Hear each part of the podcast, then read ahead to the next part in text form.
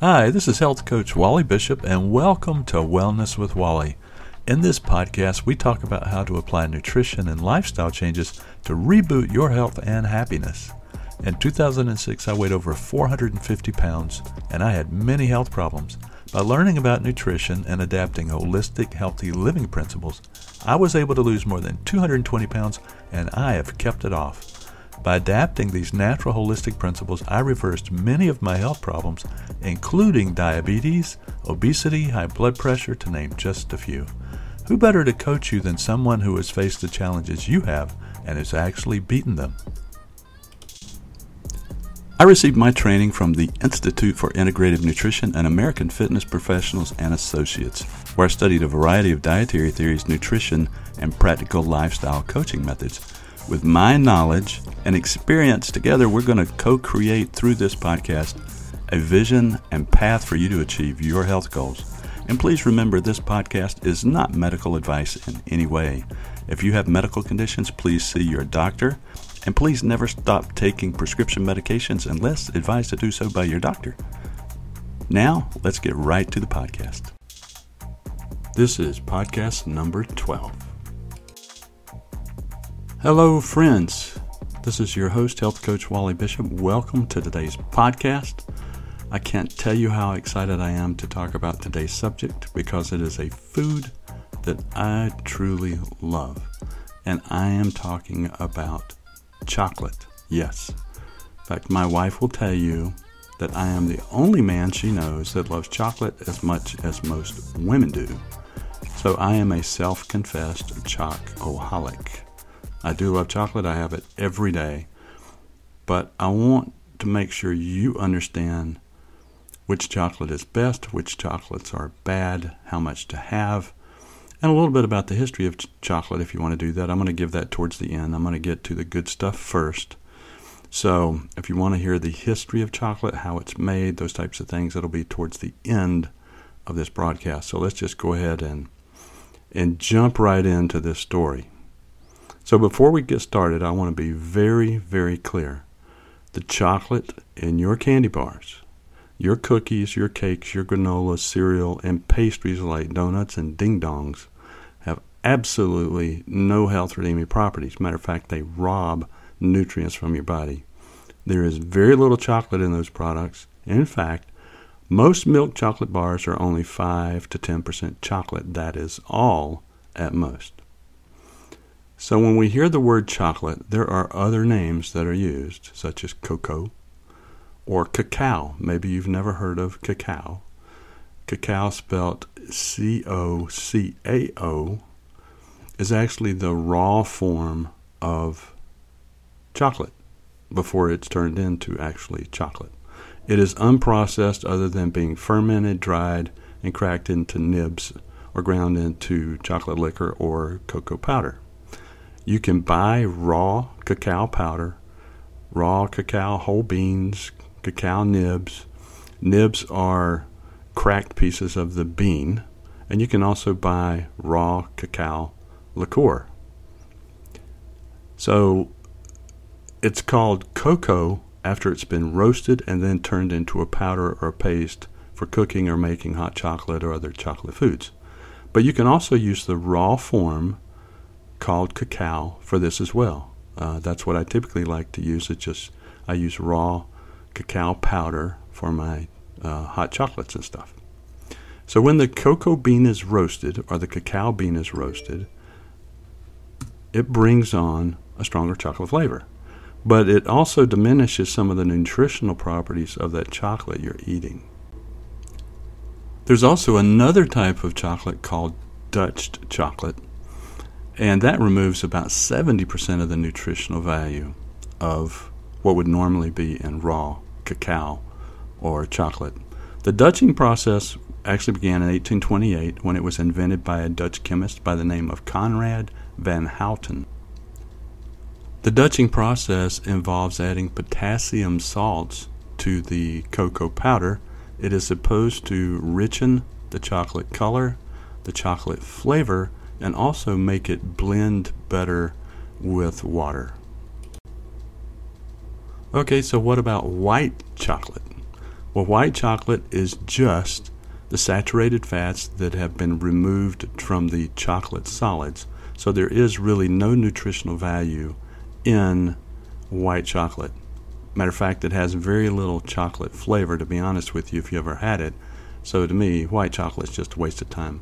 Really, they add a ton of sugar to it, like they do most other chocolates. Uh, I just wouldn't eat white chocolate um, myself. So, dark chocolate can only be called dark chocolate when the cocoa content is 70% or higher greater chocolate uh, solids by content. So, if it says 55% dark chocolate, that's not true. It's not considered dark chocolate, that's just chocolate. It has to be 70% dark chocolate or higher to be considered dark chocolate, according to regulations by the USDA and FDA. So, chocolate is the final product in the form of bars, candies, cookies, semi sweet nibs, and morsels, and all those kind of things. Chocolate is what we call the final product. So, we have cacao, which is the raw form, we have cocoa, which is the form after it has been turned into a powder or a liqueur, and then we have chocolate, which is when we take those and combine them with other ingredients to actually make a product. So, before I tell you the actual story of chocolate, let's get right to the health benefits. I know you want to hear those most, and certainly neg- negative benefits if there are any. So, there are hundreds of science based, peer reviewed studies. You can find them in PubMed and a lot of other scientific journals out there, published on the beneficial effects of raw cacao and chocolate. Yes, I said hundreds involving large numbers of subjects, so this, this isn't even debatable news. The facts are there and they're published on the health values of chocolate. And remember, the darker, the higher the cocoa content, the healthier this is for you. The more it is reduced by other ingredients, the less healthy it is. So let's start off with a very important note. It is not my intent to cover every single health benefit that chocolate provides. There are way too many for this podcast, but let's just narrow it down and put it in the short term. And that raw cacao, cocoa chocolate in its best form improves central nervous system function, digestive function, neurological function, cardiovascular and heart function. It improves immune function, hormonal balance, it's very anti inflammatory, which can help with joint pain and other things. So, as you can see, the benefits of chocolate are huge. So, now let's dive in and get to some specifics. But remember, this podcast is not about covering all of them, just the major ones. Cacao and chocolate actually comes from a fruit pod. Yes, you heard me a fruit pod that grows on the trunk and limbs of trees, not off of a little stem or branch like most other things do. So, and I'll get to that more of that later. I just wanted to hit you with that up front. It actually comes from a fruit pod. Yes, you heard me right. Okay, so back to the health benefits.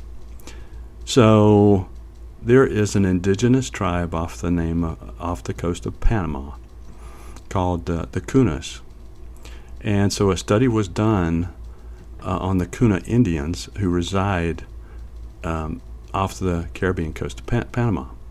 They have very low blood pressure levels. They live longer than other Panamanians. They have a reduced frequency of myocardial infarction, stroke, diabetes, and cancer, at least on their death certificates. I am reading this from the study itself. One outstanding feature of their diet includes a very high intake of flavanol rich cocoa. Flavonoids in cocoa activate nitric oxide synthesis in healthy humans. The possibility that the high flavanol intake protect, protects the kuna against high blood pressure, ischemic heart disease, stroke, diabetes, and cancer is sufficiently intriguing and sufficiently important that large randomized controlled clinical trials should be pursued. And guess what they did? The name of the study is Flavanols, the Kuna, Cocoa Consumption, and Nitric Oxide. You can find it on PubMed by Hollenberg, Fisher, and McCullough. They're all doctors. So, how about that?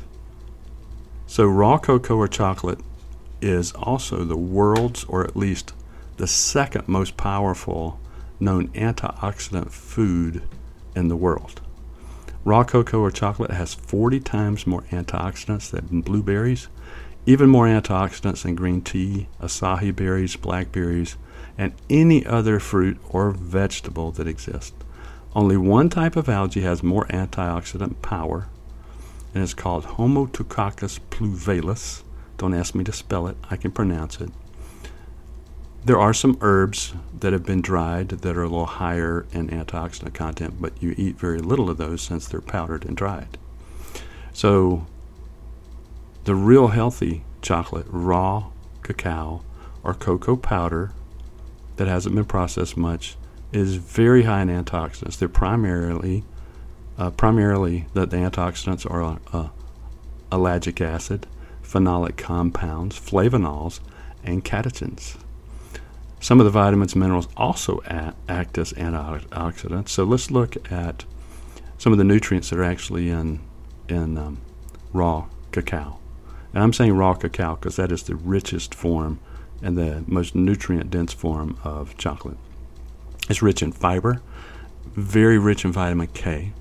Also contains vitamins B1, B2, B3, B5, B6, and folate. It's rich in many minerals, including calcium, iron, zinc, copper, selenium, magnesium, manganese, phosphorus, and potassium. It is also the richest iron providing plant based food.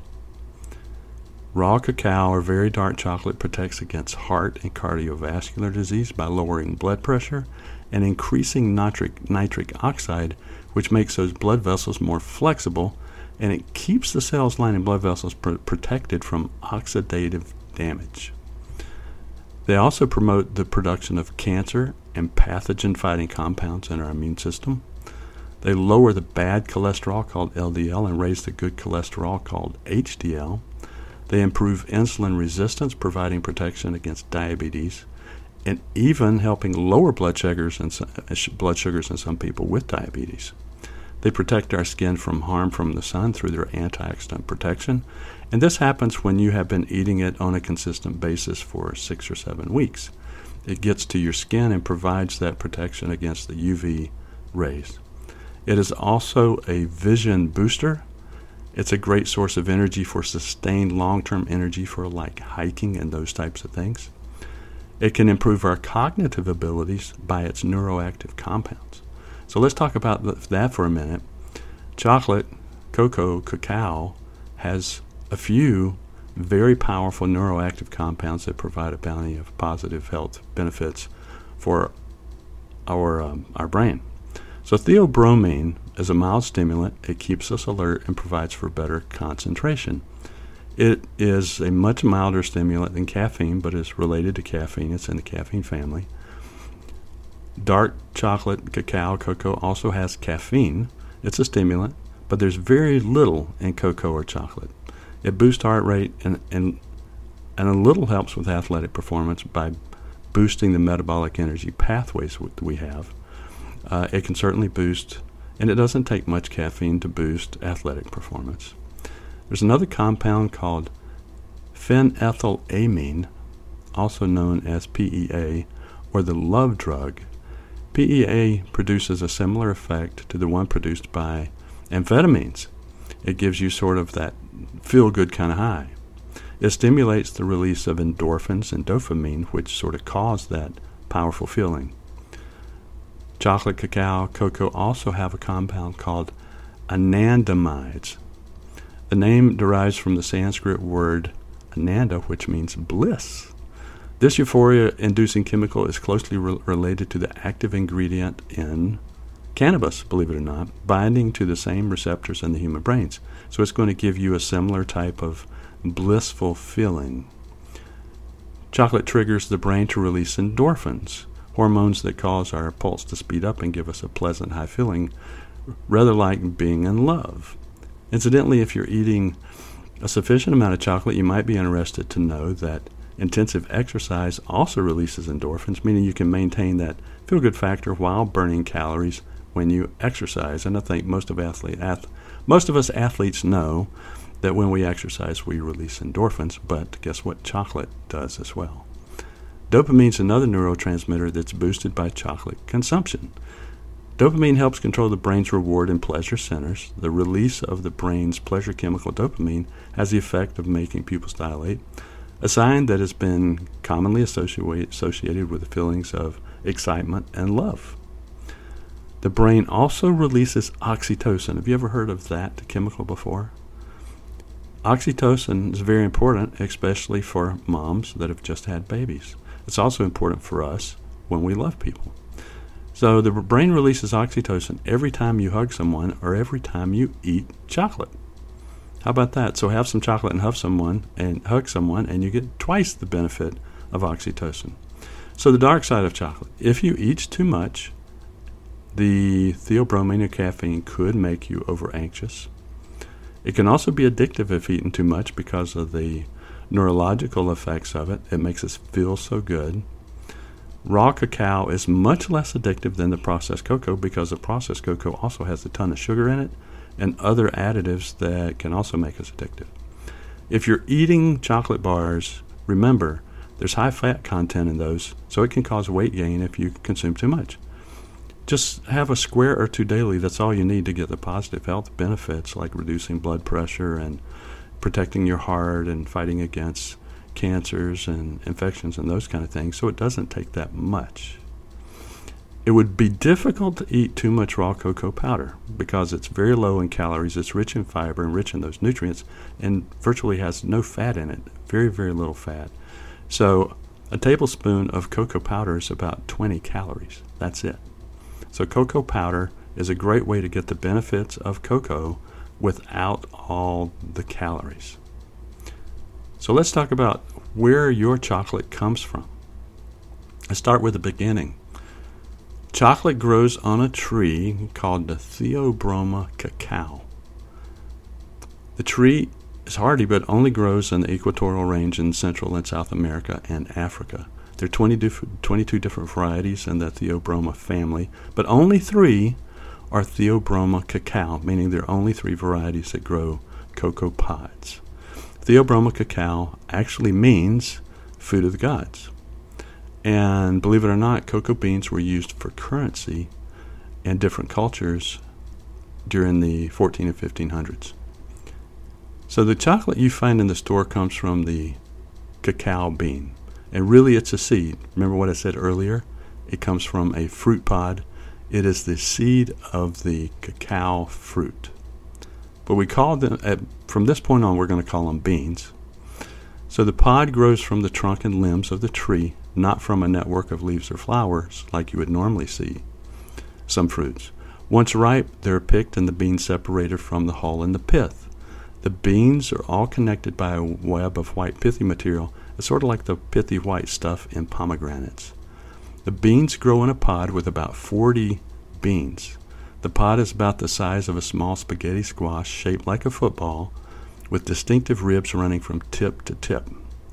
When ripe, they're mostly a yellow color.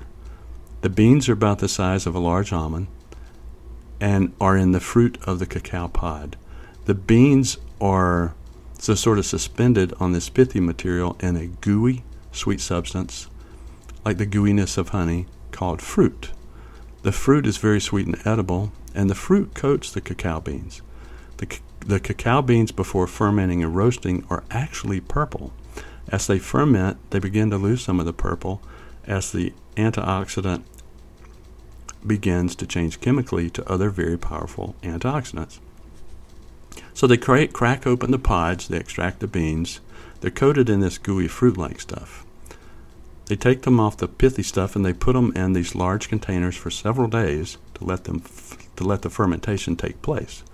Now they will stir them several times a day because it's going to generate heat. The fermentation process also creates a liquid, and they drain the liquid off, and it's called uh, like a chocolate vinegar. And the people making the chocolate a lot of times will drink that because it's a fermented drink. It acts as a probiotic. Once fully fermented, which takes about five days, they remove the beans and allow them to dry. This may take several weeks, and at this point, once they are dried, you have highly nutritious raw cacao beans ready to be made in their, either into raw food products or sent to be roasted for other uses. So, a little more history for you. The Aztecs took chocolate admiration to another level. They believed cacao was given to them by their gods. Like the Mayans, they enjoyed the caffeinated kick of hot or cold spiced chocolate beverages in these beautiful ornate containers. But they also used cacao beans as currency to buy food and other goods. In the Aztec culture, cacao beans were considered more valuable than gold. Cocoa beans were used as currency. With one bean, you could buy one egg. With a hundred beans, you could buy a chicken. The typical, the typical wage was 100 beans per day for the average worker.